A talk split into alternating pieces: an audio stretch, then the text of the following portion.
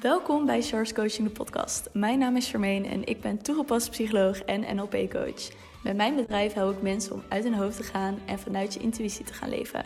Dit doe ik door praktische psychologie met spiritualiteit te combineren. In Charles Coaching de podcast interview ik experts op het gebied van spiritualiteit en psychologie. In mijn journey kwam ik erachter hoeveel er werd aangeboden. Op het gebied van psychologie, maar ook op het gebied van spiritualiteit. En voor mijn gevoel mocht dat wat meer overzichtelijk worden. Dus ben ik dit platform gaan aanbieden, zodat jij een overzicht hebt van alles wat wordt aangeboden op het gebied van spiritualiteit en psychologie. Ik wens je veel plezier met het luisteren naar deze geweldige interviews en gesprekken. Hallo lieve luisteraar, welkom terug bij weer een nieuwe podcastaflevering van Charles Coaching. Ik ben vandaag bij Amber en misschien heb je Amber al voorbij zien komen op mijn Instagram, want ik heb Amber een tijdje live gecoacht op mijn Instagram pagina. Wat voor ons allebei best wel spannend was, omdat je live kon meekijken uh, bij de stukken die Amber met ons deelde. En waarin ik haar een beetje ging coachen om uh, nieuwe stappen te zetten. En eigenlijk toen ik Amber leerde kennen, toen deelde ze een heel uh, interessant onderwerp met mij. Een stuk over psychose en spirituele ontwaking. En daar heeft ze haar eigen verhaal in. En ik dacht, laat ik haar op de podcast brengen. Want ja, dit is gewoon een verhaal die, uh, die heel inspirerend kan zijn. Of heel inzichtelijk voor, voor jou of voor iemand anders. Dus welkom Amber, leuk dat je hierbij bent. Yes, dankjewel. Wat een mooie introductie. Want uh, ja, ik vind het allereerst super leuk om hier te zijn. Leuk dat je me hebt gevraagd. Ik heb ook de coaching echt heel erg fijn ervaren. Dus uh, dat was al echt een geweldige samenwerking om mee te beginnen. dus ja, dankjewel. Ja, super fijn. Thanks. En voor de mensen die jou nog niet kennen, wil je even vertellen wie je bent en wat je doet? Uh, ja, mijn naam is Amber. Ik ben 24 jaar. Um, ik ben net afgestudeerd aan de Hogeschool voor de Kunst in Utrecht. Met mijn afstudeerproject Zo Gek Nog Niet. En dit is een vierdelige uh, seriereeks waarin ik mijn verhaal en mijn ervaring met een psychose um, ja, heb uitgebeeld. Uh, echt de kijker mee heb genomen in de reis van begin tot eind. Dus hoe zijn mijn overtuigingen tot stand gekomen? Hoe is mijn psychose ontstaan? En hoe heeft het me gemaakt tot de persoon die ik vandaag de dag ben? En um, dat vooral, de persoon die ik vandaag de dag ben, is zoveel positiever dan de Amber daarvoor. En uh, dat is wat ik heel graag wil overbrengen met Mindless Minds. Ik wil heel graag de positieve kant belichten. Want heel vaak in de media zien we alleen maar de negatieve kant van een psychose. En het is natuurlijk ook een hele heftige ervaring. En ik wil het ook zeker niet ophemelen of mooier maken dan het is. Uh, maar voor mij heeft het gewoon echt mijn leven veranderd en me gewoon gemaakt tot wie ik nu ben. En ja, dat is gewoon heel mooi voor mij. En het is mijn mooiste ervaring uit mijn leven eigenlijk. Wauw, ik denk dat het ook wel echt uitspraken zijn waarvan iemand misschien nu denkt: wat? Hoe dan? Ja. Hoe kun je dat als mooiste ervaring zien? Ik denk dat dat sprak mij ook heel erg aan. Ook hoe je het omschreef, wat jij hebt ervaren, dacht ik ook, een psychose. Hè? Dat klinkt meer als een spirituele ontwaking. En dat maakt het zo interessant. En voor de luisteraar wil ik even, uh, heb ik net voor je gegoogeld wat de betekenis is van een psychose, zodat ik je daar even in kan meenemen. En daarna vraag ik ook nog aan Amber uh, wat haar omschrijving ervan is. En hier op Google wordt er uh, neergezet dat een psychose is een toestand waarbij iemand zijn grip op de realiteit kwijt is. Hij ziet of hoort soms dingen die er niet zijn, hallucinaties, en is overtuigd van bepaalde ideeën die niet kloppen, wanen.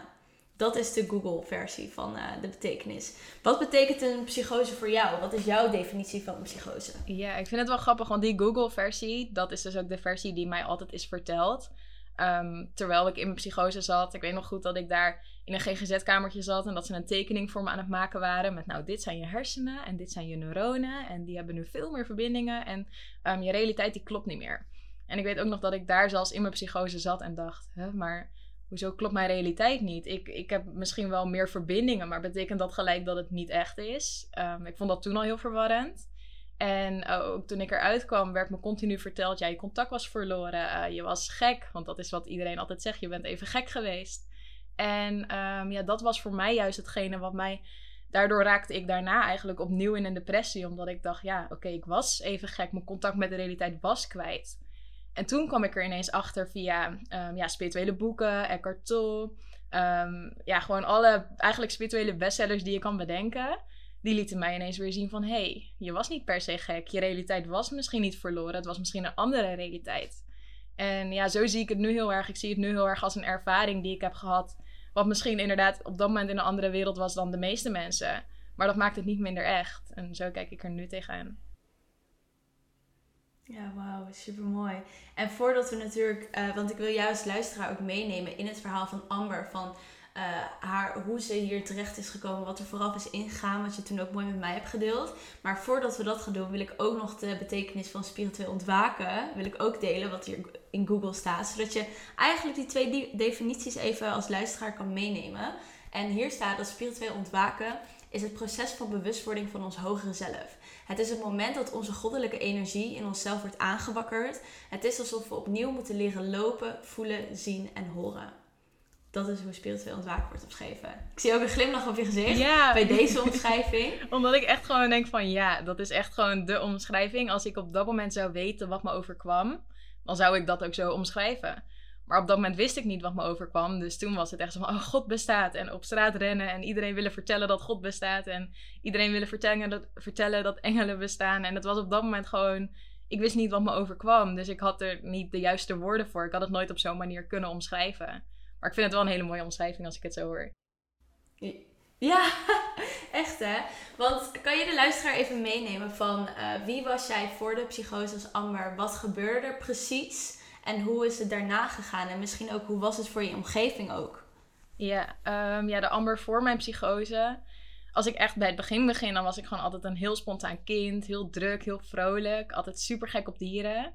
En um, ja, mijn jeugd was gewoon echt zorgeloos. Um, ik ben opgevoed zonder vader, want mijn moeder die heeft... ja, ik heb mijn vader nooit gekend.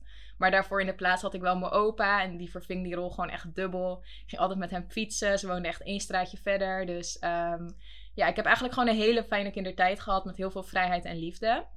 Ehm, we hadden altijd wel iets minder geld dan de gemiddelde mensen, want mijn moeder deed alles alleen. Dus dat is ook logisch. Dus we hadden niet de nieuwste kleding of de nieuwste spullen. Maar ik was wel altijd heel gelukkig en ik had ook niet het idee dat ik minder had dan de rest.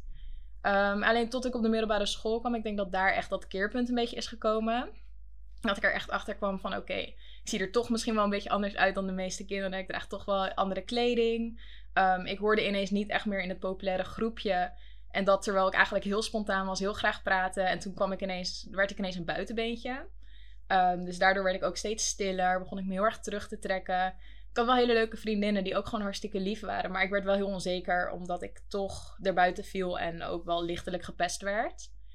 Um, ja, en toen kwam ook het punt dat ik eigenlijk mijn eerste vriend kreeg. En het moment dat ik met mijn eerste vriend kreeg, was eigenlijk het moment dat ik ook heel onzeker was.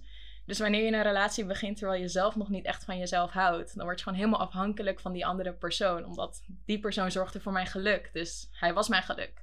En um, ja, dat is eigenlijk. Die relatie was in het begin heel mooi, maar uiteindelijk is het ook heel erg toxic geworden. Um, hij vertelde me ook constant dat ik zelfverzekerder moest zijn. Maar in plaats dat ik zelfverzekerder daarvan word, uh, benadrukte hij alles wat juist niet goed was op dat moment.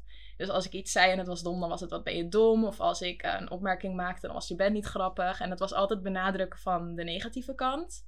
Waardoor ik daar heel erg in ging geloven. Vooral omdat het van de persoon kwam waarvan ik het meeste hield op dat moment. Hij was echt mijn wereld. Dus als je dan van die persoon juist hoort van... oh je, dit is niet goed aan je, dit is niet goed aan je... dan ga je dat echt geloven. En daardoor was ik eigenlijk in een soort van bubbel beland dat ik niks waard was. Dat ik niet goed genoeg was. Dat ik niet slim genoeg, niet knap genoeg was. En ik was dat echt oprecht gewoon gaan geloven. Ehm, tot op het punt dat ik eigenlijk zwaar depressief aan het worden was. Uh, het was niet alleen natuurlijk gewoon die ervaring, maar het was ook de hele relatie eromheen. Um, niet naar hem toe, niet naar hem dat het echt een aanval is van oh, hij was een verschrikkelijk persoon. Maar ik zat gewoon niet goed genoeg in mijn vel om een goede relatie te kunnen hebben. Um, en toen op een gegeven moment ging het uit. Uh, het ging een paar keer aan en uit. En in die periode, toen overleed ook mijn opa. En mijn opa, dat was gewoon echt, ja, dat was mijn vader voor me. Zoals ik zei, ik heb mijn vader nooit gekend. Mijn opa, die was gewoon de enige vaderfiguur in mijn leven. Ik was daar elk weekend, we gingen elk weekend fietsen naar het park, ijsjes halen. Het was gewoon echt mijn vader. figuur, niet echt mijn vader. en um, toen hij overleed, dat was ook zo'n zware klap om er nog bij te krijgen. En dat was in dezelfde periode dat dus ook uitging met mijn toenmalige ex. En in die periode begon ik dus met blowen. Want dat was voor mij op dat moment een uitweg. Ik um, voelde me zo slecht. Ik kon gewoon die pijn niet verdragen dat ik het begon te verdoven. Um, dus dan ging ik stiekem op mijn kamer, terwijl niemand het wist, uit mijn kamerraam ging blowen. Of in de kelder, of even een rondje lopen. En dat heb ik eigenlijk mijn hele zomer lang gedaan. Um, toen ik op de... Ik zat inmiddels niet meer op de middelbare school, maar ik zat op het Graaf Lyceum in Utrecht. En toen kwam er op een gegeven moment een punt aan het einde van de zomer dat ik gewoon, ik zat in de kelder. Ik weet nog super goed, ik zat in de kelder. Ik zat mijn joint te roken en ik keek ernaar. En het was de dag voor mijn school weer begon. En ik dacht, wat ben ik nou eigenlijk aan het doen? Dit slaat nergens op. Ik ben gewoon mijn zomer aan het verpesten. Het is lekker weer. Ik kom niet eens buiten. Ik kom niet eens met vriendinnen. Ehm, ik wil dit niet meer. Dus er ging echt ineens zo'n knop om. Het was ineens zo'n shift van: nee, dit ga ik gewoon niet meer doen. Ik ben mijn leven aan het verpesten. Dit slaat nergens op. Dus ik lag in bed. Maar omdat die shift al gemaakt was, omdat ik zeg maar al die knop had omgezet, ging de rest ineens ook heel makkelijk. Dus ik lag in bed en ik had een gesprek met toen ook mijn ex, maar we praten nog wel met elkaar. En het was ook een beetje van, ja, knipperlicht. Ik ging iedere keer weer terug en dan iedere keer weer niet. En het was gewoon niet gezond. Ehm, maar ook daar was ineens die shift omgegaan. Het was ineens ook van, nee, ik laat niet meer over me heen lopen. Dit, dit ga ik niet meer toelaten. Dus toen ben ik ook gewoon helemaal tegen hem uitgevallen. Gezegd, ik hoef je niet meer. Ik ga niet meer over me heen laten lopen. Maar ik heb later zelfs de gesprekken teruggelezen. En dat was echt heel bijzonder om te zien eigenlijk. Want ik zei zelfs in die gesprekken: ik was mezelf niet. Waarom heb ik dit bij mezelf toegelaten? Ik kan nu pas weer helder denken. Voor het eerst in zoveel jaren zie ik het weer helder. En dat heb jij me aangedaan. Dat zei ik ook gewoon letterlijk zo. En dan zei hij: Ja, Amber, tuurlijk. Ja, boze Amber, ha, grappig hoor. Want hij was mij helemaal niet zo gewend. Hij dacht van: Ja, ze is niet echt boos. Maar dat was ook voor het eerst in die hele relatie dat ik hem heb genegeerd. Ik heb mijn telefoon aan de kant gelegd aan het einde van het gesprek, drie uur s'nachts. En ik ben gewoon trillend van eigenlijk alle spanning die loskwam, omdat ik nog nooit voor mezelf op was gekomen op die manier, ben ik in slaap gevallen. En dat was eigenlijk de nacht voordat alles gebeurde. Dat was de eerste shift die eigenlijk al omging. Um, en ja, ik werd weer trillend wakker. Mijn moeder stond boven mijn hoofd. Oh, maar je moet naar school. Je bent al bijna te laat, want het was mijn eerste dag. Dus ik stond op, uh, sprong onder de douche, stopte het zakje wiet in mijn tas, want ik wilde dat weg gaan geven op school. En ik weet nog super goed dat ik op een gegeven moment, um, ik kwam op het treinstation aan en ik stond daar en ik keek om me heen. Het was ook een hele zonnige mooie dag. En ik keek naar die mensen en ik dacht, voelen die mensen zich als de Amber vandaag? De Amber zeg maar die zich nu ineens weer gewoon wat beter voelt en goed voelt en uh, de wereld positief ziet? Of voelen ze zich als de Amber van gisteren die depressief was en die het leven niet meer zag zitten en eigenlijk er ja, gewoon niks meer, ja, ik wil niet zeggen bijna een eind aan wilde maken, maar ik was wel echt depressief. Um, dus ik was ineens heel erg bewust van die shift die ik had meegemaakt. Heel erg bewust van dat je gewoon een ander perspectief kan hebben van de een op de andere dag. En dat was best wel, ja, gewoon shocking eigenlijk. Omdat je dan die mensen ziet en ik zag ze op hun telefoon en ik dacht, wow, het is zo lekker weer. En op een gegeven moment zat ik in de trein en toen begon ik er ineens om te lachen. Toen was het ineens, wat? Hoe, hoe kan ik überhaupt al die jaren, hoe heb ik al die jaren gewoon over me heen laten lopen? Uh, niet gelukkig geweest? Hoe heb ik dat? Dus ik moest er gewoon letterlijk om lachen. En ik zat ook echt uit het raam te kijken, hardop te lachen. Nog net niet echt super hard, maar ik zat wel gewoon echt te lachen. En uh, ik kan me ook nog herinneren dat iemand me aankeek. Zo van, wat is zij aan het doen? Maar ik dacht, ja, boeien. Het boeide me ook gewoon. ja, waarom is zij aan het lachen? Maar ik was gewoon zo blij. En ook op school. En um, ja, ik kwam super blij aanlopen. hey, jongen uit mijn klas, ik heb wat voor je. Geef hem een zakje wiet. En um, ja, het was gewoon echt zo bizar hoe die shift ineens helemaal had plaatsgevonden. En die dag, om het kort samen te vatten, verwerkte ik eigenlijk alles waar ik mee zat. Dus alles wat je maar kan bedenken, moest er die dag uit. Dus op school had ik het met vriendinnen over mijn thuissituatie, over mijn opa, over dat ik mijn vader niet heb gekend, over mijn relatie, dat het eindelijk klaar was. Ik heb ze gewoon alles in één dag opgebiecht. En ik ben ook echt heel dankbaar dat ze gewoon die hele dag naar me hebben geluisterd. En ze hebben gewoon echt, want ik had een hele lieve klas op dat moment. Die hebben gewoon echt de hele dag naar me geluisterd, vragen gesteld. Um, niet per se erover nagedacht van, oh, ze komt de eerste dag van school terug en ze heeft gelijk zo'n hele openbaring. Maar ze luisterden er gewoon echt naar en dat was heel fijn. En ook met mijn beste vriendin het uitgepraat. Gezegd, we moeten betere vrienden worden. Ik moet je vaker appen. Um, en thuis ging het ook door, want ik kwam thuis. Het eerste wat ik deed was een kastje opengooien, alles op de grond. Want ik zeurde altijd over het huis dat het een troep was, maar zelf ruimde ik het niet op. Dus dat begon ik ook in te zien. Het was ook van, hé, hey, ik zeur over iets wat thuis gebeurt, maar ik kan dat ook veranderen. Dus waarom doe ik dat niet? Dus alles kwam eruit. En terwijl alles op de grond lag, dacht ik alweer het volgende. Want dan was het, nee, ik ben nu aan het opruimen, maar dat is niet belangrijk. Ik moet naar mijn oma. Want mijn oma die is al best wel lang alleen en mijn opa is overleden, dus ik moet naar haar heen. En ondertussen dat ik dat dacht en mijn schoenen aandeed, dacht ik, oh nee, ik kan ook hardlopen ondertussen. Dus mijn hardlooplegging aan, wat super mooi weer. Ik loop naar mijn oma, heel diep gesprek met haar gehad. Echt een prachtige dag, was ook super lekker warm. Dus na mijn oma ging ik door naar het park. En in het park, ehm, ja, ik weet nog dat ik gewoon lekker aan het hardlopen was. Ik liep langs de kinderboerderij. En op de kinderboerderij, daar was een hek en daar stond een koe ja, we hebben gewoon meer dieren daar, maar er stond daar een koe en ik liep er naartoe en ik pakte het hek vast. en ik weet nog echt super goed dat ik naar die koe keek en dacht, wow, hoe ben ik mijn liefde voor dieren vergeten? Dat kwam ook ineens binnen. Van vroeger hield ik heel erg van dieren. En nu, tuurlijk, ik hou nog steeds van dieren, maar ik keek er niet meer echt op die manier naar van wow, verwondering. En dat, op dat moment had ik dat even dat momentje met die koe. Dat ik echt dacht van wow, dit is echt bijzonder. Ehm, en daar moest ik gewoon even van bijkomen. Dus ik ben ook op het dichtstbijzijnde bankje gaan zitten. Ehm, even laten bezinken. Ik zat er echt met mijn handen op mijn hoofd. Zo van, oh my god, wat gebeurt er allemaal? Uh, want ik kwam zo van naar boven. Ja, superveel. Het is één dag hè, waar je het over is hebt. één Dat dag, echt ja. Insane. En het is gewoon letterlijk wat mensen in een jaar verwerken of jaren verwerken. kwam er bij mij in één dag, in een halve dag kwam het er allemaal uit. Gewoon echt alsof het moest. Alsof je lichaam, zeg maar, als je lichamelijk ziek bent, dan krijg je koorts en dan ga je overgeven. En dan komt alles er op die manier uit. En ik zie dit altijd als een soort van mentale koorts, waar, waar je ook gaat overgeven, maar dan in woorden, dan in alle trauma die je onderdrukt hebt. Het is een soort van hetzelfde. Het moet eruit. Het kan niet langer meer blijven. Je lichaam zegt nee, ik ga dit gewoon niet meer binnenhouden. Dat komt eruit. Ehm, dus ja, inderdaad, grappig. Maar toen, eh, op een gegeven moment zat ik en ik weet nog dat ik een paddenstoel oppakte en er naar keek en dacht, wow, deze paddenstoel, zo bijzonder.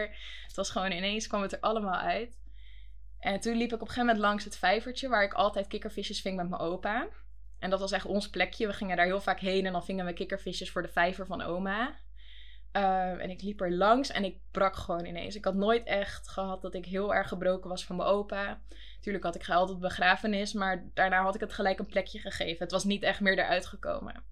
En dat was gewoon het moment dat het echt, het kwam er in één keer uit. Ik viel op mijn knieën letterlijk neer en ik zei: Opa, het spijt me dat ik mijn leven heb verpest. Het spijt me dat ik zo over me heen heb laten lopen. Het spijt me dat ik me ga blowen. En het spijt me uh, voor alles gewoon. Ik zei gewoon: Het spijt me, geef me alsjeblieft een teken. En ik keek letterlijk in de lucht met: Geef me alsjeblieft een teken. Dat was gewoon, het kwam echt uit de grond van mijn hart. Het was zoveel pijn wat er toen uitkwam. Um, en ik stond op, gewoon een beetje gechoqueerd nog eigenlijk van wat er allemaal uit me kwam.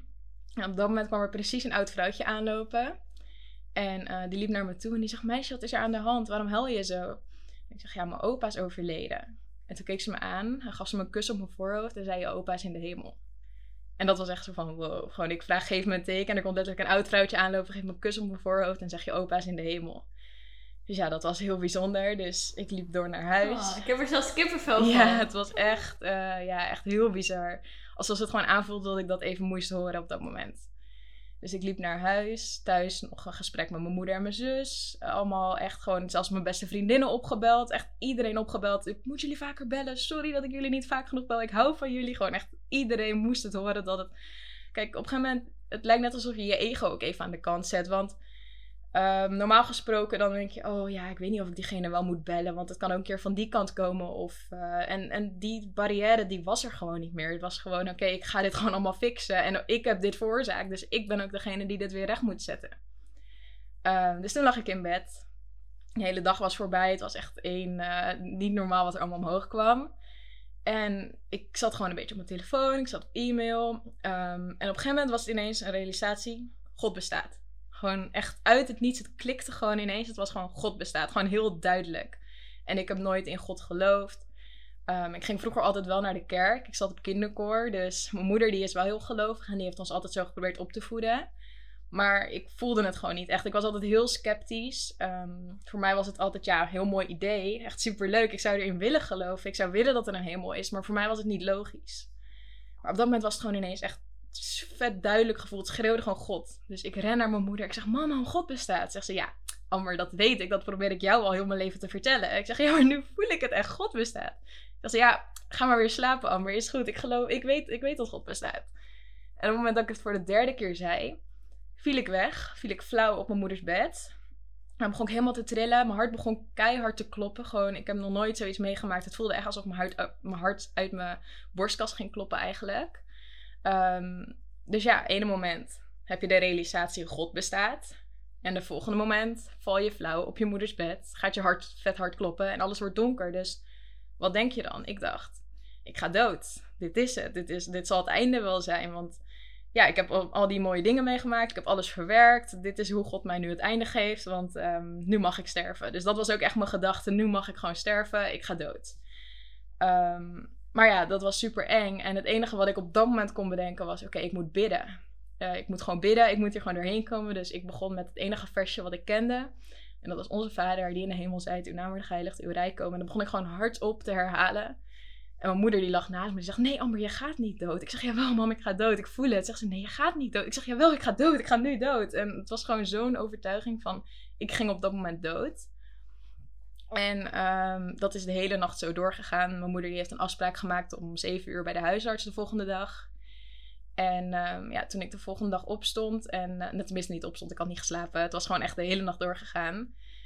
Um, en we liepen naar beneden. Mijn moeder liep alvast naar buiten om de fiets uit het schuurtje te pakken.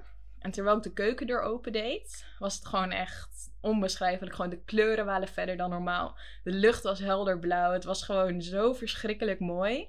Was gewoon alsof je echt de, ja, ik, weet, ik heb nog nooit LSD gedaan, maar ik kan me voorstellen dat als je dat een keer doet en je, dat het er dan zo uitziet. dat gevoel heb ik nu gewoon heel erg. Ja, of mushrooms. Met mushrooms heb je dat ook. Dat kan ik wel uit ervaring zeggen. Ja. ja, ja, dan kan ik me echt voorstellen dat het was allemaal zo fel en zo helder en het sprak allemaal tot me. Het was niet eens dat het per se mooi was, het sprak gewoon tot me. Het was gewoon een nieuwe taal ineens die ik leerde. En uh, ik liep naar buiten en ik dacht, oké, uh, ja, ik ben net dood gegaan. Dit zal de hemel wel zijn. Dit zal wel een hemelduplica zijn van mijn wereld. Want zo voelde het op dat moment. Dus ik liep door. Ik liep naar. Um, we hebben een steegje en dan daartegenover is een schoolplein. Nu niet meer, maar dat was destijds wel. Um, dus ik liep alvast door en ik zag dat schoolplein. En het was toevallig uh, rond 8 uur. Dus het was toevallig net de tijd dat kinderen daar naar school gingen. En er was één meisje die was aan het huppelen op het midden van het schoolplein. Gewoon in haar eentje. Dus ik zag haar en ik zag hoe mooi alles was. En ik zag dat meisje en ik zag haar huppelen en had blond haar. En ik dacht, wow. Dus ik liep naar dat hek toe. Ik pakte het hek vast en ik keek haar echt zo aan. Ik zeg, meisje, ben jij een engel? Want ik dacht gewoon echt, dat, dit is een engel. Dit moet wel. en zij keek me aan en zij lachte en ze huppelde weg. Um, en toen kwam mijn moeder uit het steegje lopen. En toen zei ik, mam, mam, ik zag een engel. Zegt ze, ja, Amber, je zag geen engel. Ik zeg, jawel, ik zag een engel. Ze zei, oké, ja, spring maar achterop. Helemaal in paniek natuurlijk. Want uh, ik dacht dood te gaan. En daarna zag ik een engel. En ze wist ook niet wat er allemaal gebeurde. En bij de huisarts was echt het moment dat ik erachter kwam: oké, ik ben niet dood. Um, want dit voelt allemaal heel erg echt. En ik denk ook wel dat het echt is, maar ik voel me anders. Uh, dus toen begon ik het ook anders te verwoorden. Dus ik zag een kindje op de grond en toen was het: oh, zoontje, dat was echt een engeltje. Gewoon tegen die moeder. Of dan keek ik naar het oude koppel dat daar zat en dan geloven jullie in God? En dan zeiden ze ja en dan was dat zo: oh, fijn, ja, ze geloven in God. Um, en bij de huisarts, ja, heel mijn verhaal gedaan. Mijn moeder, haar verhaal gedaan, was natuurlijk een compleet ander verhaal. Die van mij was helemaal van, ja, ik heb een awakening gehad en ik voel me goed en laat me maar weer gaan en uh, ik ben helemaal blij. En mijn moeder van, ja, ze dacht dood te gaan en uh, nu ziet ze engelen en het gaat niet goed hoor, geef maar iets mee. Um, dus toen heb ik slaapmiddelen meegekregen. Maar ja, die werkte niet, want ik had zoveel energie. Er was zoveel onderdrukte energie van al die jaren wat ineens omhoog was gekomen. Ik kon niet slapen. Het was gewoon, ik moest dingen ontdekken. Dus ik was thuis aan het rondhuppelen. En mam, heb je een Bijbel? En, um, en dan, las ik, dan sloeg ik de Bijbel open en dan stond er ineens een zin: Wees geen meldier, dan kan God u niet te nakomen. En dat was ineens zo van: wow, ja, wees geen meldier. Jongens, jullie zijn allemaal muildieren. En dan ging ik in mijn woonkamer rondhuppelen: Wees geen muildier. En dan zei ik het hardop. Het was echt belachelijk. Als ik er nu over nadenk, is het ook heel gek hoor.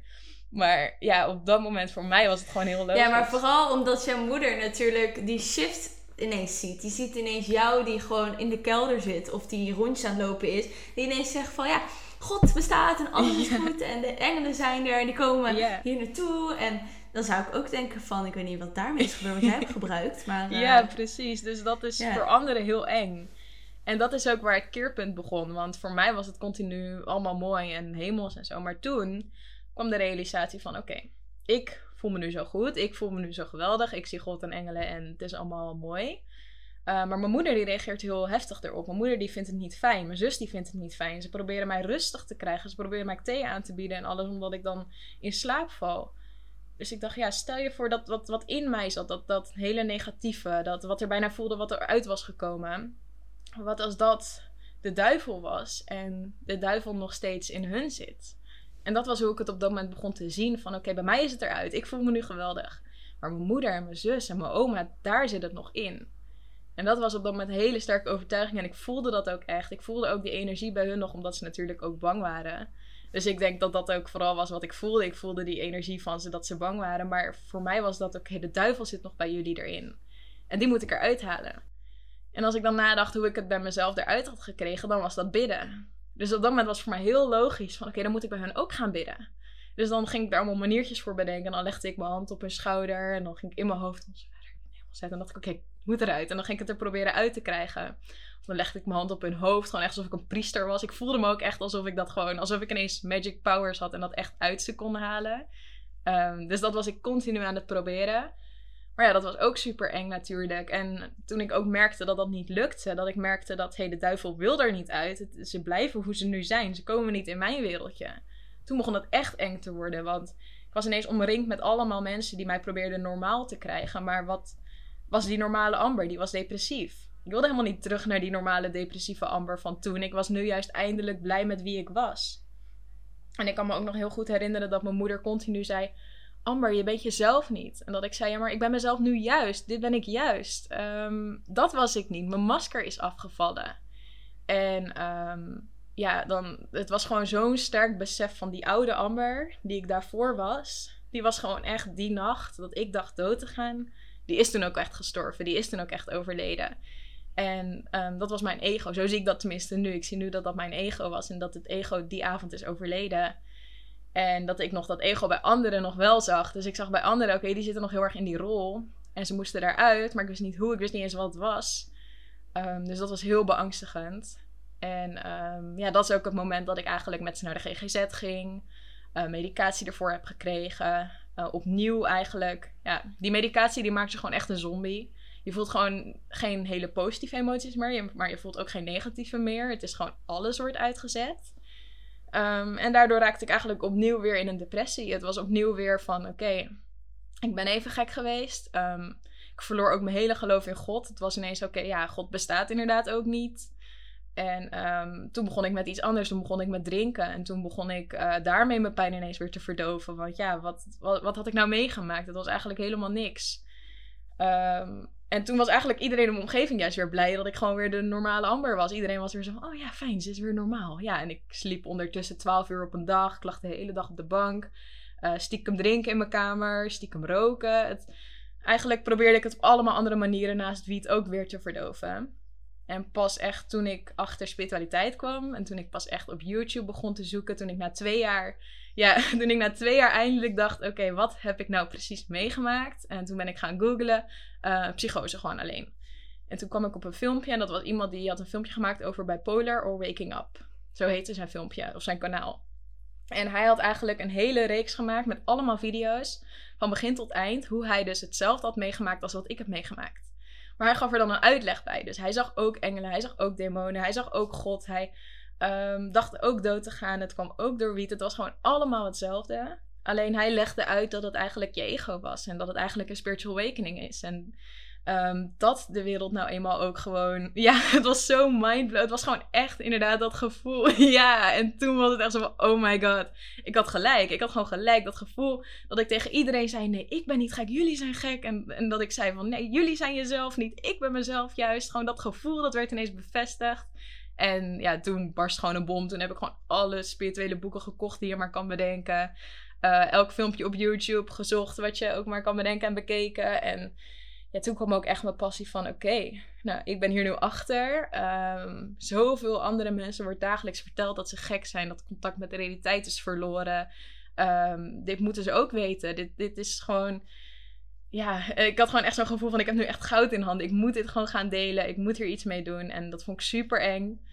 Um, maar ja, dat is nu wel wat ik doe. En dat is nu wat ik probeer dagelijks ook aan anderen bij te brengen. Van Um, je bent niet gek, je contact met de realiteit is niet verloren. Het is een andere realiteit. Je kan zeker gek overkomen, want ik kwam ook heel gek over. Um, ik ben ook een keer naakt voor mijn moeder gaan staan en ik heb gezegd: Kijk, mam, dit ben ik. En dan zegt ze: Ja, maar doe kleding aan. En ik zeg: Nee, maar mam, kijk, dit, dit is gewoon mijn lichaam. En dan: Ja, ik weet het, doe kleding aan. En echt dat soort momentjes. En uh, ja, nu zou ik denken, dat, dat moet je, je moet niet naakt gaan rondlopen. Maar heel veel mensen in een psychose, die kleden zich spontaan uit. Dat is echt een van de eerste dingen die ze doen, is oké, ik moet me uitkleden, want je schaamte valt weg. Dus je hebt ineens zo'n besef van, oké, we dragen allemaal kleding, maar waarom? Of um, ook je schaamte om mensen aan te spreken. Dus ik begon iedereen aan te spreken, iedereen te vragen of ze God geloofde. Um, ja, je hebt gewoon ineens geen blokkades meer, je bent gewoon echt weer als een kind. En dat vind ik ook een hele mooie omschrijving, want dat zegt mijn moeder ook altijd van je was net alsof je weer een klein kindje was. We moesten ook tegen je praten als een klein kind. Want dat is ook gewoon zo. Ik geloof ook nu nog steeds dat echt kleine kinderen de puurste uh, wezens zijn op aarde eigenlijk. En dieren natuurlijk. Dieren en kinderen die staan nog gewoon zo dicht bij zichzelf. En die hebben al die lagen niet eroverheen. Al die geloof, over, al die overtuigingen van dat ze niet goed genoeg zijn. Of lelijk of dom. Dat hebben ze allemaal niet.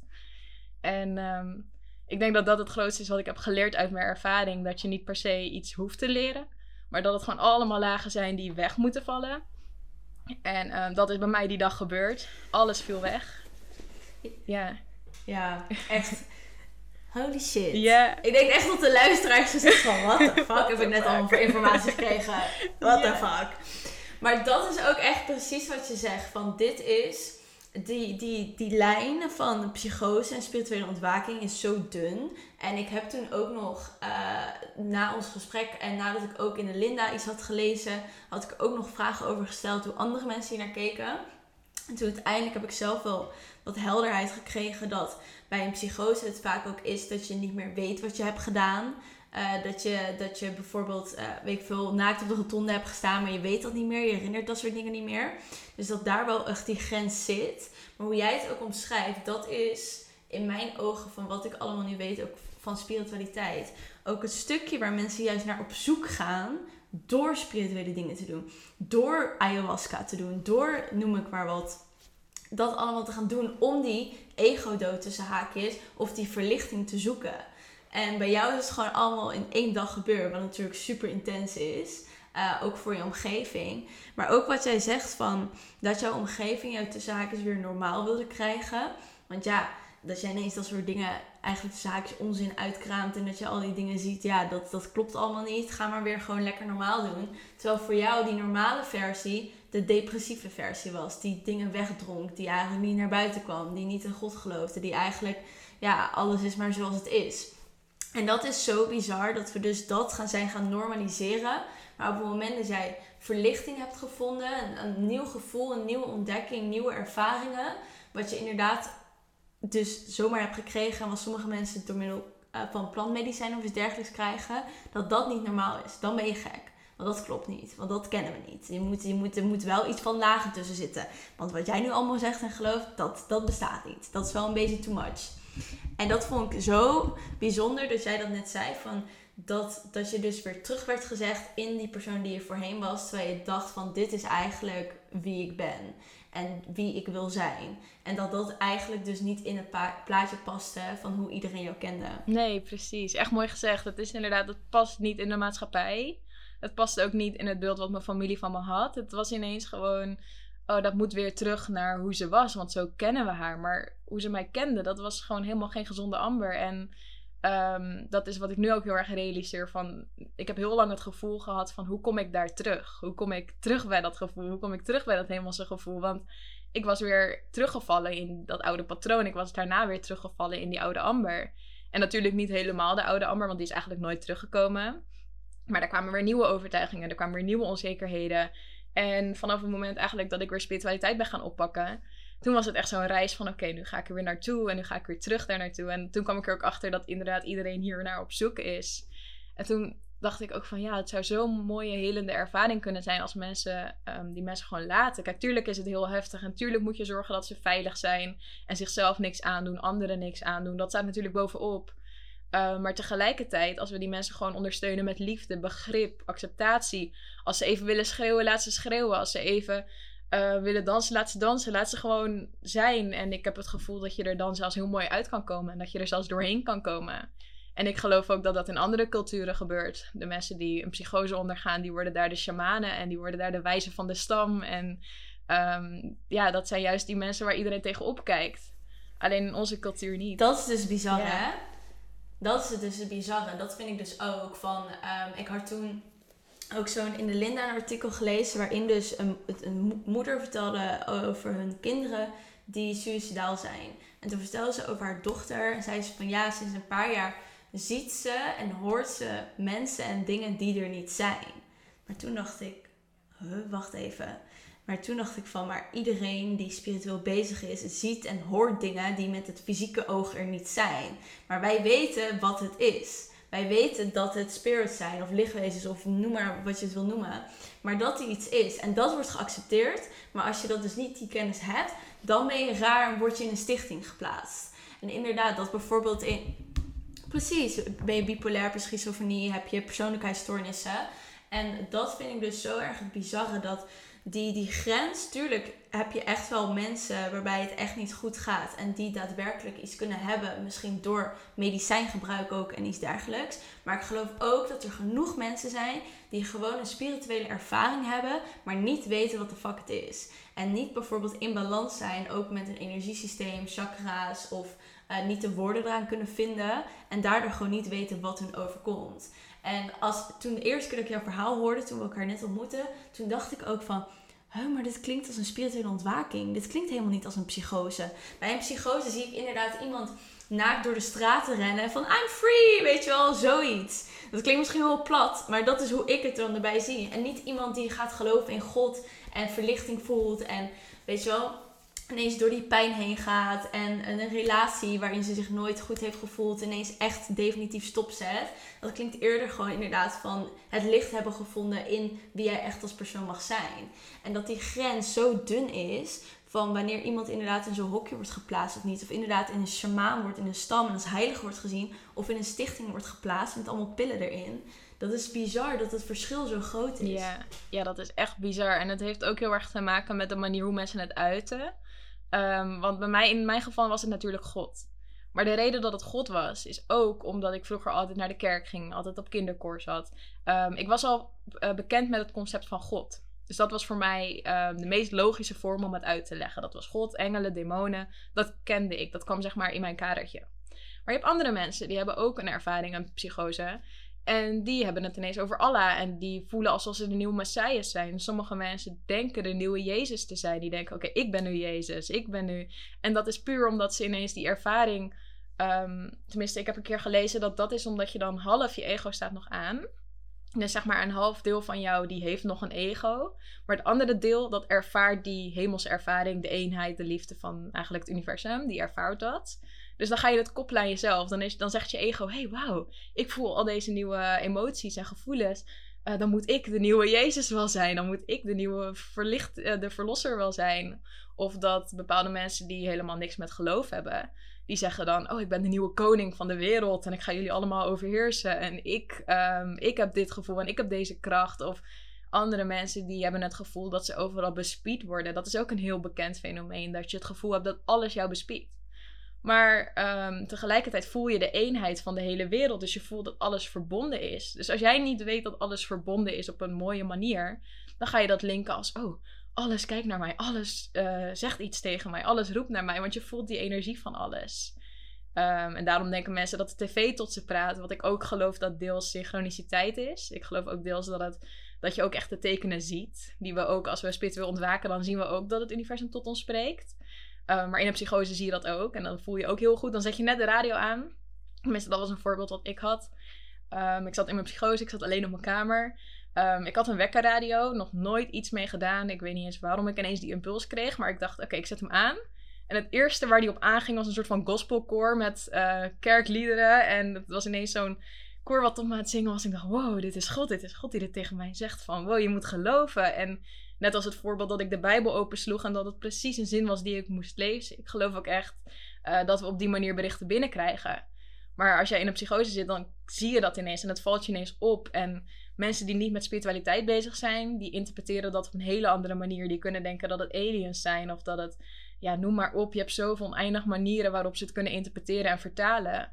Maar in feite is het allemaal dezelfde ervaring en proberen we allemaal hetzelfde uit te leggen, alleen met andere woorden. Ja. Super mooi. En wat ik ook in zekere zin um, ook misschien een beetje shocking vond. Uh, en blij was dat je het op een andere manier ermee omging op dat moment. Was dat je ook zei van ja, uh, voor mijn gevoel. Uh, ik weet even niet meer precies de woorden die je gebruikte. Maar dat je dus naar je zus en je moeder keek en dacht dat de duivel nog in hun zat. Omdat zij zich zo gedroegen. En dat ze normaal wilden krijgen. Ik denk dat dat ook iets is wat, waar je vaak ook verhalen in las. Van ja, en toen geloofden ze ineens dat de duivel er was en dat hij iedereen wilde overnemen. Dat mensen daar dus helemaal in kunnen zitten. Uh, en dat er vaak dat het soms ook gewoon niet goed loopt. Denk dat daar ook een verschil in zit. Dat doordat jij er op een tussen haakjes, omdat er geen goed en fout is, goede manier mee bent omgegaan door alleen te bidden, dat dat meer de ontwaking was. En denk je dat als, als je echt een psychose had gehad, dat je dan misschien meer met agressiviteit of geweld iets had gedaan? Ehm, ik denk dat het verschil bij mij heel erg lag dat ik thuis ben gebleven. Um, want ik, ken heel veel mensen die worden dan opgenomen en het eerste wat ze doen is ze komen in zo'n kliniek terecht. Uh, maar mijn moeder heeft meteen vanaf het begin gezegd: nee, we houden er thuis. Uh, we gaan er thuis voor de zorgen. We willen er niet opgenomen. Wij kunnen dit. En toen heeft ze echt vrijgenomen van de werk. Mijn zus die heeft, die is ook gewoon thuis gebleven. En ze hebben allebei hebben ze gewoon echt perfect gehandeld. Hebben, en daarmee bedoel ik eigenlijk met heel veel liefde.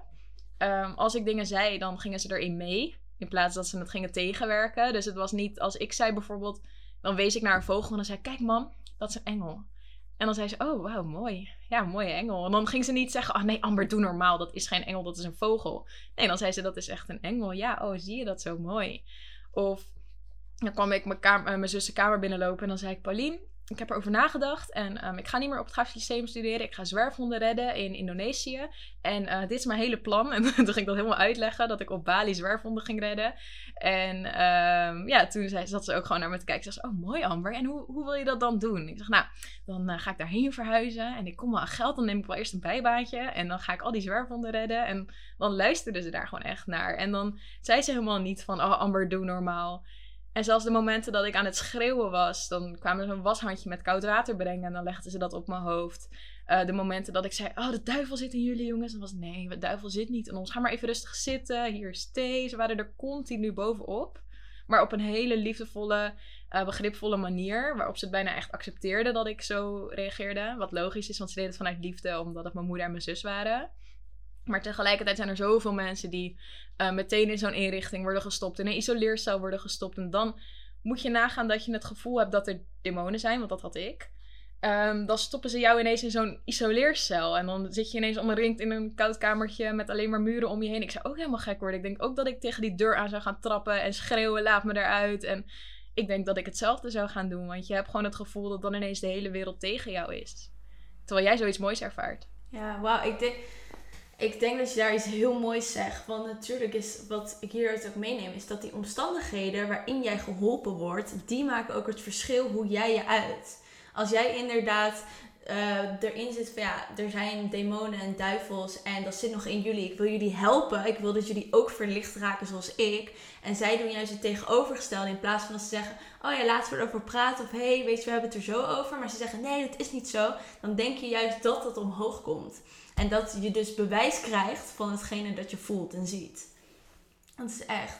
En hoe, hoe kijk jij dan naar de reguliere zorgsysteem waarin mensen met psychoses worden behandeld? Hoe kijk jij daarnaar nu je je eigen ervaring hebt gehad? Van hoe, hoe is jouw blik op die uh, behandelingen daar? Mm, ja, mijn visie is nu gewoon dat het uh, te veel wordt onderdrukt. Gewoon zoals ik zei, het mag er nu eigenlijk niet echt zijn. Uh, het doel van de reguliere zorg is hoe kunnen we de persoon zo snel mogelijk weer mee laten doen in de maatschappij. Een maatschappij die eigenlijk in mijn mening ook ziek is. Um, en dat is nu voornamelijk het hoofddoel. Dat zeggen ze volgens mij ook letterlijk van ons doel is om jou zo snel mogelijk weer mee te kunnen laten doen aan de maatschappij en je oude zelf weer te worden. Nou, dat vind ik al, um, ja, ja, het is gewoon zo lastig omdat het nu heel erg onderdrukt wordt. En naar mijn mening mag het er veel meer uitkomen. En nogmaals wel in een veilige omgeving. Nogmaals wel uh, zorgen dat mensen veilig voor zichzelf, voor anderen zijn. En dat ze um, anderen geen kwaad kunnen doen. Um, maar nu mag het er gewoon echt niet zijn. En ik denk dat dat heel erg zou moeten veranderen. Dat we niet per se gelijk allemaal medicatie toegediend krijgen. Waardoor het weer wordt onderdrukt. Waardoor je letterlijk een zombie wordt. Uh, die medicatie was sowieso heel zwaar. Ik ging praten met een dubbele tong. Dus ik, ik praatte echt best zo. En ik kon gewoon niet uit mijn woorden komen. Het was gewoon echt heel... Ik praatte echt alsof ik dronken was. Uh, mijn borsten gingen lekken met borstvoeding. Uh, dus er zitten belachelijk veel hormonen in. Ja, dat is echt bizar. Ik kreeg, elke avond gewoon, ik deed er op een gegeven moment gewoon van die maandverbandjes in, omdat het zo erg aan het lekken was. Uh, door die medicijnen. Um, ik sliep echt letterlijk, ik kon soms zelfs wel 20 uur op een dag slapen. Ik kon gewoon non-stop, dan werd ik wakker, dronk ik iets, at ik iets, ging ik weer slapen. En ik kon gewoon non-stop slapen je merkt gewoon, die, die medicijnen waren gewoon echt een enorme klap op mijn lichaam. Ik heb ook echt heel lang daarvan moeten herstellen. Dat ik echt heel erg vermoeid was een hele lange tijd. Echt, het heeft ook best wel lang geduurd voordat ik echt al mijn energie weer terugkreeg.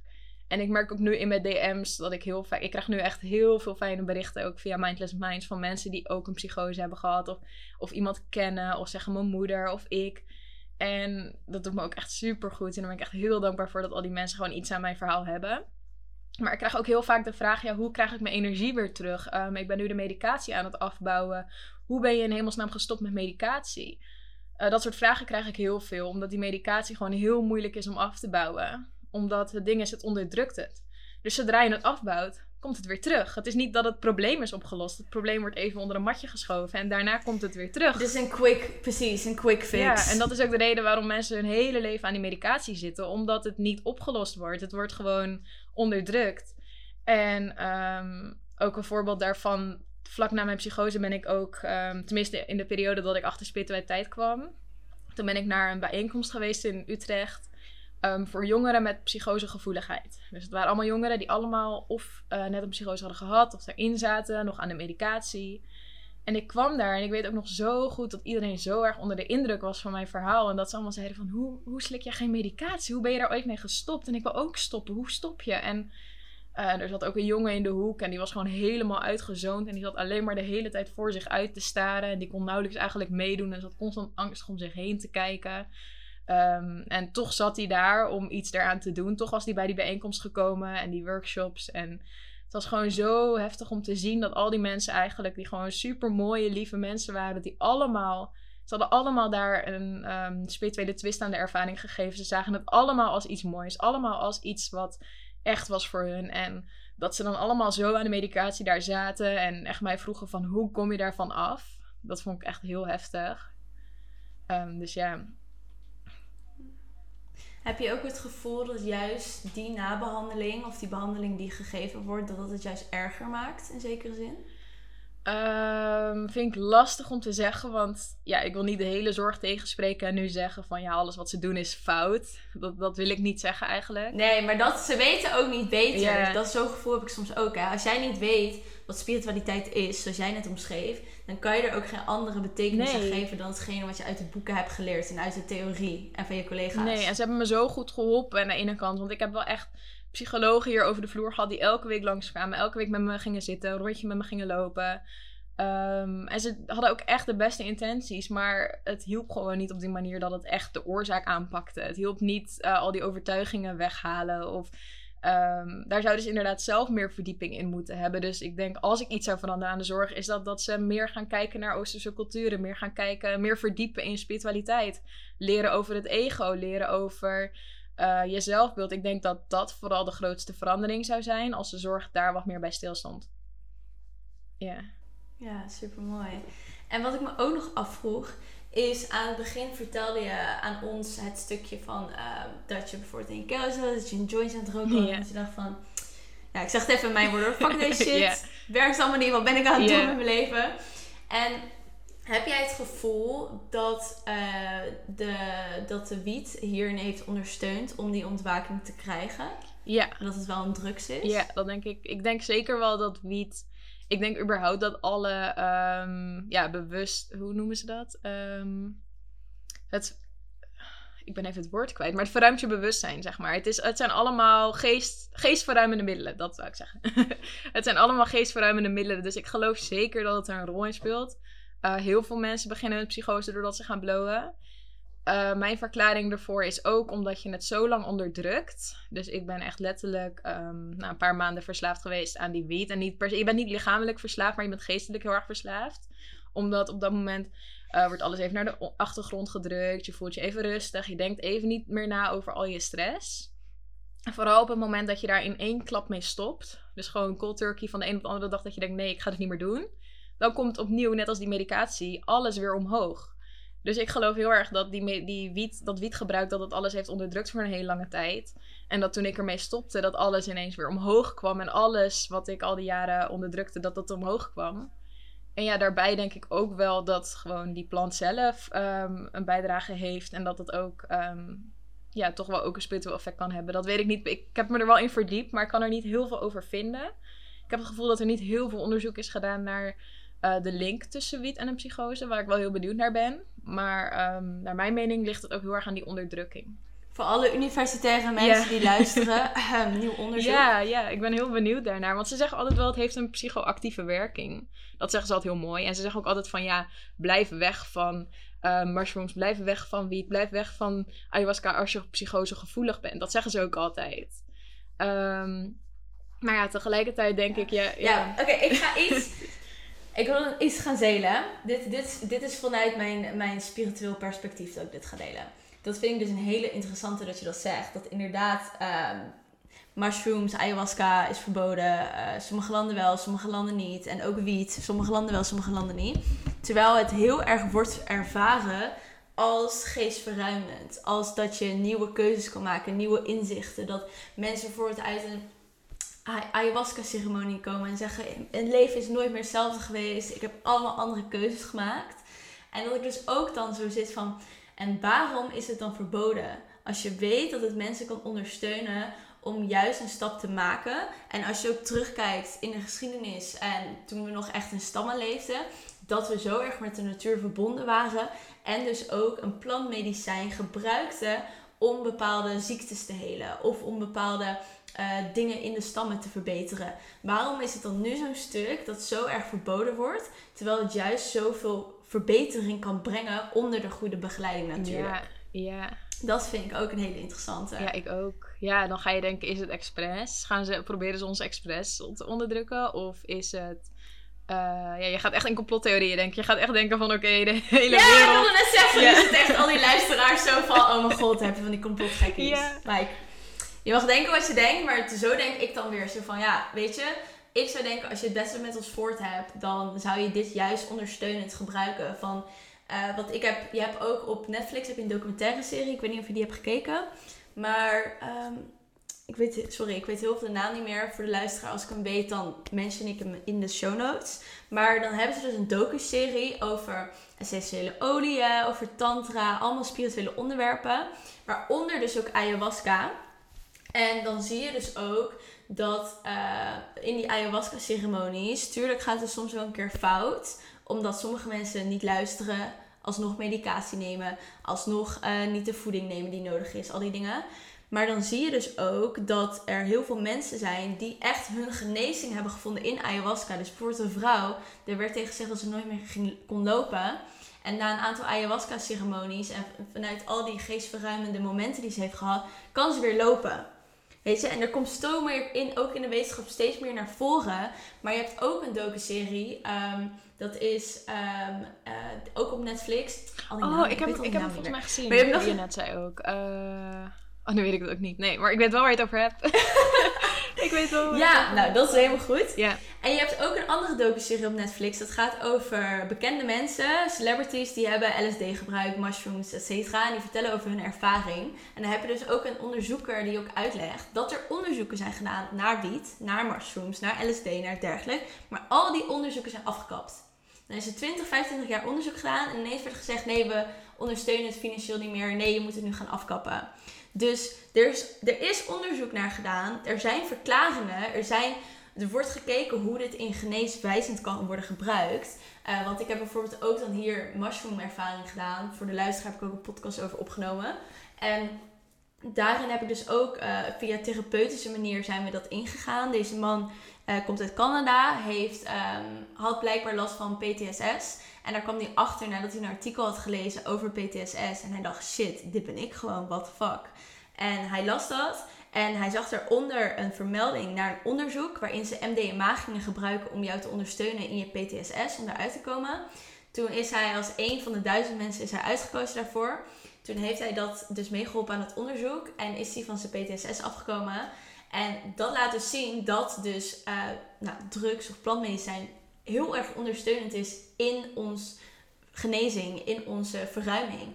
En dat is gewoon zoiets interessants. Dat inderdaad, als jij dus inderdaad daar komt bij zo'n dokter en je zegt van ja, ik ben verslaafd geweest aan wiet, ik stopte ermee en toen gebeurde het allemaal. Waarom wordt er dan niet gekeken, hé, hey, welk verband zit erin? Wat zijn de effecten van wiet op ons geestverruimende bewustzijn? Wat kan daarin worden meegenomen? Hoe zit dat spiritueel dan in elkaar? Wat kan je daar dan allemaal gaan zien en voelen? Weet je, dat is pas een echt interessant blik hierop. Ja, ja. Om daar op die manier naar Ja, te kijken. vind ik ook. Vind ik ook. Je hoort zoveel verhalen van mensen die inderdaad van hun depressie zijn genezen door ayahuasca. ehm, die inderdaad door mushrooms en zo echt zulke helende ervaringen hebben. Trauma's verwerken, echt van alles. Dus dat ik ook denk van waarom wordt dat niet op een grotere schaal ingezet als we gewoon die succesverhalen zien. Als we dat letterlijk mensen hebben die zeggen van hé, hey, dit heeft mij genezen. Waarom wordt dat nog niet breed ingezet? Ik snap dat ook niet. Nee. Nee, precies. En waarom wordt het dan onderdrukt en krijg je in plaats van daarvan inderdaad een paar pillen? Die jou helemaal van de wereld juist brengen. Wat jij ook zei, dat je 20 uur slaapt, dat je, dat je er helemaal niet meer in zit, dat je misschien niet meer eet of iets dergelijks. Waarom wordt dat niet gebruikt in plaats van, hé, hey, we hebben dit onderzoek gedaan. Als je een kleine dosis neemt hiervan, gaan we dit samen weer opbouwen, gaan we samen kijken. Want nee, dat, dat kost misschien te veel tijd, want dat kost misschien te veel geld. Terwijl als je het echt het beste ervoor in hebt, moet er gewoon, dat is gewoon echt een moeten, in de reguliere zorg er ook wordt worden gekeken naar alternatieve geneeswijzen. Om juist die mensen weer goed in de maatschappij neer te zetten. Als dat jouw doel is, als dat als streven is dat je hebt om mensen weer in de maatschappij te laten functioneren, dan is dit een veel betere manier om te doen in samenwerking met de reguliere zorg. Ja, ja, is. Ben ik het echt mee eens. Maar aan de andere kant denk ik ook weer, kijk, wij weten dit. Wij, wij zitten in die andere bewustzijn nog steeds. Wij ervaren de wereld al misschien op een andere manier dan de meeste. Ja, En ook nog eens, wij zijn fucking 23 en 24. ja. Kan je je voorstellen dat er nog meer mensen van onze leeftijd zijn die dit zo gaan denken, die zo ermee bezig zijn? En wat voor nieuwe momentums dat gaat brengen voor je ja toekomst? het gaat echt alleen maar Omdat omhoog. wij deze kennis nu al Ja. meedragen. Ja, dat is echt. Ja, dat geloof ik ook hoor. ik ik geloof zo. ook echt dat onze generatie wel echt dat verschil gaat maken. En dat we ook veel, we, we worden uiteindelijk steeds bewuster. Ehm, dat is gewoon de hele evolutie van de mensen. Dus uiteindelijk komen we daar echt wel. Ehm, maar het is gewoon zo mindblowing dat dat nu nog niet gebeurt. En dat dat nu nog niet wordt toegepast. En ik denk ook een heel groot stuk onwetendheid. Ik denk dat ook echt die mensen die in de zorg werken ook echt het gevoel hebben van wij doen het beste wat er gedaan kan worden. En we helpen ze heel goed. En kijk, ze bijvoorbeeld, eh, ik ben een succesverhaal in hun ogen. Want ik heb die medicatie genomen. Ik ben nu weer op de rit. Ik, ik doe nu weer mijn ding. Dus in feite hebben ze wel zo'n gevoel van, oh ja, het is wel... eh, het heeft gewerkt, die medicatie. En op een zekere zin heeft het gewerkt. Ik zou ook niet weten, als ik het niet had genomen, hoe lang het dan had geduurd voordat ik er weer uit was om echt normaal te kunnen functioneren. Misschien was ik er ook niet uitgekomen. Misschien was ik voor altijd zo'n klein kind gebleven. Dat weet ik uiteindelijk niet. Ehm, maar dat vind ik wel heel interessant om te kijken. Wat zou er gebeuren als we die mensen niet meteen medicatie geven? Wat zou er gebeuren als we ze gewoon laten en laten ervaren, laten schreeuwen, laten doen wat ze willen. Wel in een veilige omgeving met liefde. Eh, volgens mij heb je zelfs eh, in Amerika heb je wel wat mensen die echt zo'n kliniek zijn begonnen. Eh, in het midden van het bos ergens. En dan een hele mooie ehm, ja, kliniek hebben opgezet waarin ze dat ook echt doen. Dus het is er al wel. eh, maar op een hele kleine schaal. En ik moet me daar wel wat meer in verdiepen van hoe die succesverhalen zijn. Want ik ben er wel heel benieuwd naar. Ja. Ja, super mooi. En dat ook, hè, van ik, ik vind het überhaupt mooi dat er gewoon mensen in de reguliere zorg werken. En ik heb ook genoeg mensen ontmoet die dit met zoveel liefde doen. Maar het is gewoon puur dat ze, je hebt de kennis niet. En als jij die kennis niet hebt, dan weet je niet beter dan dit. En dan kan je alles proberen vanuit het puurste van je hart. Maar ja, dan, dan maakt het niet uit, want je hebt die kennis niet. En zij weten misschien ook weer dingen die wij niet weten. Maar dit is, daarom is het zo mooi dat mensen zoals jij dit verhaal delen, zodat we mensen met een nieuw perspectief kunnen meegeven. Misschien luister wel een psycholoog hiernaar en je denkt: hé, hey, ik, heb, ik heb nog nooit alles, alles op zo'n manier bekeken. Ja, dat zou heel mooi grappig, zijn, Wat ja. bijzonder, wauw. Ik ga, ik ga hier eens in verdiepen. Weet je wel, zonder dat het goed of fout is, maar wel al dat bewustzijn creëren en inderdaad er meer over uitspreken. Van hé, hey, er is. We, we moeten ook op andere manieren gaan kijken als we meer mensen willen helpen. En voornamelijk ook als je kijkt hoeveel jongeren, ook in deze tijd, hoeveel jongeren depressief raken, hoeveel mensen zich geïsoleerd, geïsoleerd voelen. Er komen gewoon heel veel mentale issues uit deze omstandigheden. En daarin kunnen er gewoon heel veel dingen gebeuren waarop er meer moet worden gekeken dan alleen op de reguliere manier. En misschien ook kijken wat is er nog meer om aan te bieden. Ja, en daar zou ik ook aan willen aanvullen van ook echt meer luisteren naar de mensen. Dus niet, ik weet nog goed dat ik daar zat en dat mijn moeder naast me zat en dat de psycholoog tegenover ons zat en dat ik dan heel kort een stukje mocht vertellen. En dat er dan een beetje op werd gereageerd van, oh ja, ja, ja. En dan gelijk naar mijn moeder en dan daar het hele verhaal echt van horen en daar echt naar luisteren. Alsof dat wel waar was en wat ik net vertelde niet waar was. Er werd gewoon heel erg gekeken alsof ik echt gewoon alles wat ik zei, dat was eigenlijk al niet eens. ehm, daar konden ze al niks mee omdat ik in die psychose zat. Terwijl als ik kijk naar wat ik allemaal deed, wat het allemaal omhoog haalde, dan zouden ze echt kunnen denken van, wow, dat is eigenlijk wel heel mooi. Bijvoorbeeld het voorbeeld van dat ik zwerfhonden wilde gaan redden in Indonesië. Dat ik in mijn eentje door het park ging lopen met een zak en een uh, ging ik alle plastic uit het park opruimen. Gewoon uit mezelf, omdat ik gewoon ineens het gevoel had van... Oh my god, waarom ligt er zoveel plastic overal? Waarom doen de mensen dit? Ik had ineens zo'n heel groot Deze, verantwoordelijkheidsgevoel. maar dat is dus het bizarre, want ik herken die zo erg. toen ik uh, mushrooms had gebruikt, dat ik toen ook... Ik ging eten maken en ik pakte allemaal plastic uit. Ja. Een komkommer en een zak. En ik zat echt naar die plastic Waarom hebben we zoveel plastic? Ik geef naar mijn moeder toe. Waarom hebben we zoveel plastic? Er staat toch helemaal nergens op? Het, ik had echt zo mijn hand Ik ben één gerecht aan maken. Kijk hoeveel plastic er is. Weet je, en ik word helemaal van, ja, dan ging ik alles netjes opruimen. Ja, het staat helemaal nergens op. En ik ga nu opzoeken hoe je dit moet recyclen en zo. Maar dat, dat besef. Maar omdat ik dan op mijn eigen manier uh, een, gewoon een keer een mushroom gebruik, uh, dan is het oké dat ik zo denk. Maar omdat jij dat allemaal op zo'n manier ervaart en het allemaal nieuw is, dan is het ineens. Dan, is het ineens niet goed. Weet je, dus, dus dat is zo'n dunne het lijn. Is, ja, het is echt een dunne lijn. En um, ja, maar ook gewoon niet alleen het plastic opruimen. Het was eigenlijk. Het haalde zoveel mooie dingen in me naar boven. Gewoon net als dat ik iedereen weer contact opnam om te zeggen: Ik hou van jullie. Ehm, dat ik ineens heel creatief werd. Ik, ik, ging ook met mijn camera het park in en dan, ik heb die foto's ook nog. Dan was ik echt van hele random dingen, hele rare foto's aan het maken. Gewoon van bloemen en van een sigaret op de grond. en echt van die, en een bordje. En dan keek die later terug. Toen dacht ik ook, wat zijn dit voor foto's? Maar ik had gewoon ineens zo'n gevoel van, wow, ik ben heel creatief. En ik had ook echt zo'n gevoel van, ik ben super slim en super creatief. En je voelt ineens gewoon dat jij dat allemaal in je hebt en dat al die krachten eigenlijk al in jou zitten. En misschien kan je het nog niet helemaal uiten, want ehm, ja, je hebt dat nog niet ontwikkeld. Maar je hebt wel heel sterk dat besef van dat zit in mij en dat moet eruit. En um, ja, ik, ik vind het gewoon zo mindblowing dat ze daar nu nog niks mee doen. En uh, ik kan me niet voorstellen dat ik daar de enige in ben die zoveel positieve dingen omhoog kreeg. Ik kan me niet voorstellen dat dat alleen bij mij is. Ik kan me ook heel goed voorstellen dat andere mensen in de psychose ook uh, dit soort dingen ervaren. En ook ineens het mooie van alles inzien. En uh, ja, ja, dat dat dan afgecijferd wordt als het bestaat niet, of je bent gek, of het is niet de realiteit. Dat vind ik gewoon echt heel heftig. Heb je ook, um, heb jij je ook wel eens ingelezen over een Kundalini Awakening? Ja, ja, dat is ook een andere term eigenlijk. Daar zit ik ineens aan te denken. Ja, want een Kundalini Awakening is volgens mij, ik heb er zelf nog nooit echt in verdiept, maar volgens mij is dat de spontane spirituele ontwaking. Dat je ineens uit het niets een spirituele ontwaking hebt. Want bijvoorbeeld, ik heb er ook een gehad, maar bij mij ging het best wel geleidelijk. Ik had heel veel verschillende fases waar ik doorheen ging. En toen tijdens die therapeutische mushroom ervaring, toen kwam het. Terwijl een Kundalini ervaring is dat je bijvoorbeeld onder de douche staat en dat je hele lichaam begint te shaken en je ineens allemaal dingen tegelijkertijd gebeuren. Ja, ja, en daar stond ook heart racing, dus zeg maar je hartkloppingen hoorden daarbij, het trillen wat ik had hoorde daarbij, het denken dood te gaan, want in feite gaat je ego dood, dus je gaat ook letterlijk eigenlijk dood. Um, al die punten wat inderdaad... Ja, wat voor... Ja. We worden enthousiast. Oh, sorry. Ik wilde zeggen voor de. Ja, voor, want ik wilde voor de, uh, voor de luisteraar wilde ik uh, even wat delen. Van jij was het al aan het doen. Ik dacht, ik ga even inhaken. Want ik heb het even snel, terwijl je aan het praten was, even opgezocht. Want Kundalini Awakening zeggen ze. Ineens ervaring die als gelukzalig wordt ervaren. Het goddelijke in alles zien en voelen. De wereld is plotsklap super helder.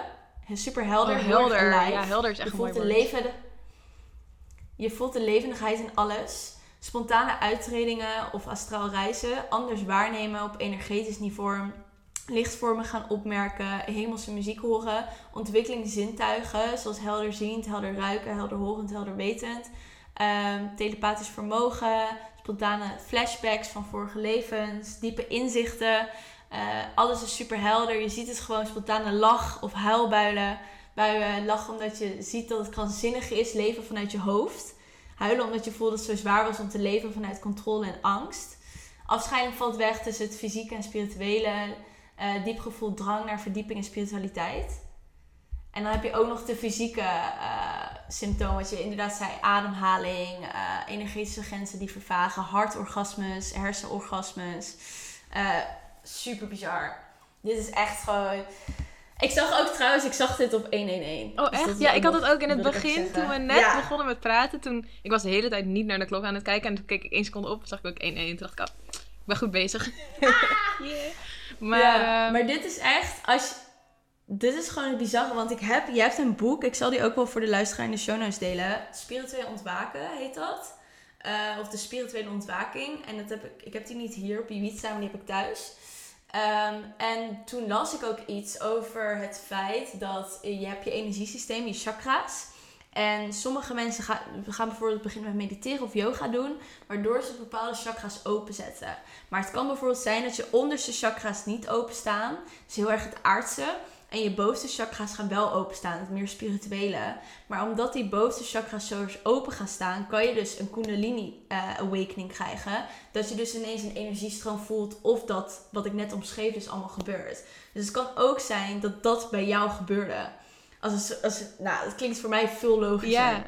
Dan een psychose oprecht, waar we het al een hele podcast over hebben. Ja, ik noem het altijd spirituele crisis. Maar, maar eigenlijk vind ik dat ook een stom woord. Want ja, natuurlijk, het is. Kijk, ik noem het nu crisis altijd. Omdat ik echt op dat woord een keer ben gekomen. En ik wil het nog steeds proberen niet te licht te maken. Dus ik wil niet de hele tijd zeggen. Oh, ik heb spirituele ontwaking gehad. Want ik merkte ook dat dat heel veel mensen triggert. Als ik dat zeg, dan zit mijn moeder zo van ja, spirituele ontwaking. Nou, dat was echt geen ontwaking hoor. Had, je was dit aan het schreeuwen en alles was naar. Dus toen kwam ik ineens op de term spirituele crisis. En toen, toen omschreven ze dat als uh, heel erg het conflict met je innerlijke demonen, uh, het goddelijke zien, maar dat dat in conflict met elkaar is. Dus bij een Kundalini Awakening kan je heel erg sterk alleen maar dat goddelijke bijvoorbeeld hebben. En het mooie en alles en het lachen en hoe Eckhart Tolle het had. Dat is echt volgens mij die Kundalini Awakening. Maar bij mij was het nog dat stukje duivels, demonen, uh, bij anderen zien, bij mezelf zien dat ik het had. Ik denk dat dat nog steeds een beetje dat conflict was met: oké, ik kan niet helemaal opgaan in de spirituele ervaring omdat ik niet weet wat het is. En ergens werd ik ook door de wereld tegengehouden. Dus daardoor werd het een crisis, want het was echt een super groot conflict tussen mezelf, de wereld, mijn innerlijke demonen, het goddelijke. Het was echt een soort van grote battle. En ik denk dat dat een psychose is. Dat dat gewoon een uiting is van een spirituele ontwaking. Die onderdrukt wordt door de maatschappij en door je omgeving. En daardoor echt een bizar conflict veroorzaakt. Waardoor je er gewoon niet echt uit kan komen op de manier dat je zou willen. Niet zoals Eckhart Tolle en dan nu die lezingen kan geven. En ja, en ook die helderheid vind ik ook zo bizar dat je dat zegt. Want dat is me het meest bijgebleven uit die hele ervaring. Is alsof ik gewoon echt helderder. Mijn ogen werkten gewoon tien keer beter. Maar dan niet op het zicht van echt zicht. Maar het was gewoon allemaal zo verschrikkelijk helder. En ik vond ook ogen van mensen heel indrukwekkend. Ik was er echt, als ik met je praatte, dan staarde ik echt helemaal in je ogen. En dan was ik gewoon helemaal obsessief met hoe erg het glinsterde en mooi het was. En um, je voelt je gewoon zo helder, alsof je echt wakker bent geworden. En de waas is weg. En uh, de illusie is weg en, en je voelt je zo vrij. En de rest van de wereld die zit daar nog. En dan voel je je zo ja, slecht dat de rest daar nog zit. En dan wil je ze helpen en je wil ze eruit trekken. En je wil zeggen, word wakker. Het kan zo helder en mooi zijn. Maar die realisatie, die is zo moeilijk om voor anderen... Dat kan je niet voor anderen maken. Dat kan gewoon niet. Nee, en ook wat je zei, van ten eerste die omschrijving die je net geeft. Ik kreeg er helemaal aan op. Super mooi, die omschrijving. En daarnaast ook, ik kan me zo erg voorstellen dat voor je omgeving dat het zo zwaar is geweest. En dat ze echt denken, waar heb je het over? Zo was het echt niet. Van, je dacht dat je doodging. Ik dacht dat mijn kind doodging. Ik moest je naar de dokter brengen. Je moest een stichting in. Ik moest je thuis brengen. Je ging schreeuwen. Je ging huilen. Van, dat is zo'n andere ervaring. Dus ik denk daarin dat we ook natuurlijk niet moeten vergeten van... Hoe neem je je omgeving hierin mee? Dat zij ook begrijpen wat er, wat er gebeurt. En wat dat voor effect dat op hun heeft en hoe zij dat kunnen verwerken. Het is echt mooi dat je die Ja, want in het begin werd het een hele grote conflict. Het was altijd een hele grote battle. Want dan kwam ik net achter spirituele ontwaking. En dan ging ik daar heel blij. Dan had ik een spiritueel boek gekocht. En dan opende ik iets. En dan las, las, was ik precies iets. Um, wat ging over mijn ervaring. Dus dan las ik letterlijk een hele pagina. En dan was dat gewoon precies wat ik ervaarde. Dus dan rende ik naar beneden. Ik zeg: Mam, moet je lezen? Kijk, dit, dit is gewoon precies wat ik heb meegemaakt. En dan las ze dat en dan reageerde ze heel geïrriteerd van ja, oké, het zal wel. Maar haar beleving was natuurlijk compleet anders met mijn beleving. En haar ervaring was heel eng. En bij mijn moeder en mijn zus heeft het ook echt wel voor een trauma veroorzaakt. Omdat ze gewoon echt het gevoel hadden van we zijn Amber kwijt. En we uh, krijgen Amber niet meer terug. En dat heeft heel veel tijd gekost. En ik heb er ook heel veel met ze over gepraat. In het begin dan kwamen er nog wel eens ruzies uit. Uh, toen werd het steeds, toen werd het een beetje gewoon ja, uh, neutraal. Toen kregen we niet per se echt ruzie, maar ze waren ook zeker niet geïnteresseerd. Ja, en eigenlijk vanaf het moment dat ik uh, die serie met mijn moeder heb gedaan, is het pas echt uh, dat begrip ook vanuit haar kant gekomen. We hebben er veel meer tijd aan besteed samen. En voor haar was dat ook een heel mooi moment om het eigenlijk tegelijk met mij ook te verwerken. Dus het was voor ons een gezamenlijk moment om het te verwerken. Ik heb het heel erg verwerkt door echt um, die serie te maken en over te delen en het weer helemaal te beleven. En tegelijkertijd nam ik mijn moeder mee en dat was echt heel erg mooi.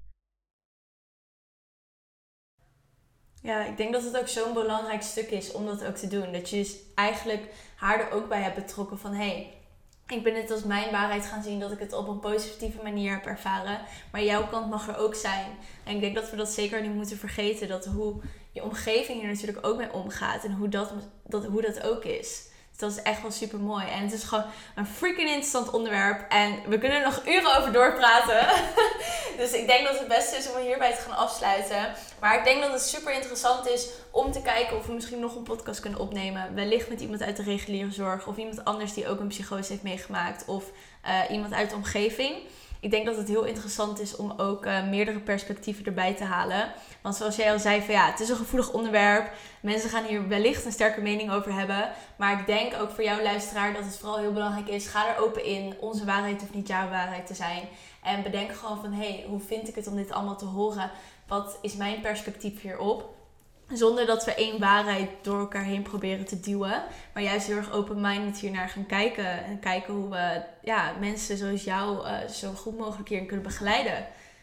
Ik denk dat dat het belangrijkste is. Ja, ja, zeker. Mooi gezegd. En ik hoop ook echt dat het een inspiratie is voor anderen om zich er ook over uit te spreken. Om ook een verhaal te delen. Om ook, uh, ja, wees niet bang op de mening van anderen, want die zul je altijd toch wel krijgen. En ik denk dat het echt heel waardevol kan zijn als we allemaal meer deze ervaringen gaan delen met z'n allen. 100%. En dan wordt het ook steeds uh, ook genormaliseerd om hierover te praten. En om de verschillende perspectieven die er zijn te delen. Want het belangrijkste hiervan is van dat het iemand anders helpt. Ik had toen ook een podcast geluisterd. En toen zei een vrouw heel mooi dat zij werkte in de reguliere zorg. En zij was dan wel ook spiritueel dat ze bezig was.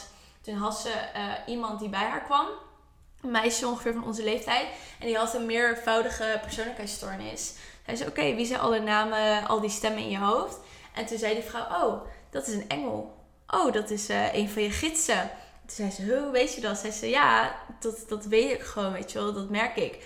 Toen zei ze, weet je wat je kan doen? Als je niet wil dat ze er zijn, zeg je, ga weg. En ze zijn weg. En een week later komt het meisje weer en die zegt, ja, uh, ze kwamen nog een keer. En toen zei ik van, ja, ga weg. Ik wil je hier niet hebben. En sindsdien heb ik er geen last meer van gehad. En toen had een collega aan haar gevraagd van, ja, hoe zit dat dan? Hoe heb je haar geholpen? Zij legde dat uit. En toen zei hij van, ja, maar dat is wel een beetje gekkigheid, hè. Dat kunnen we niet gaan in de zorg gaan doen. En toen zei zij van, oké, maar jullie zijn vier jaar bezig geweest om haar te helpen. En ik heb het in één week opgelost. Dus wat is dan belangrijker? Dat je iemand hebt geholpen of dat iets een waarheid is of niet?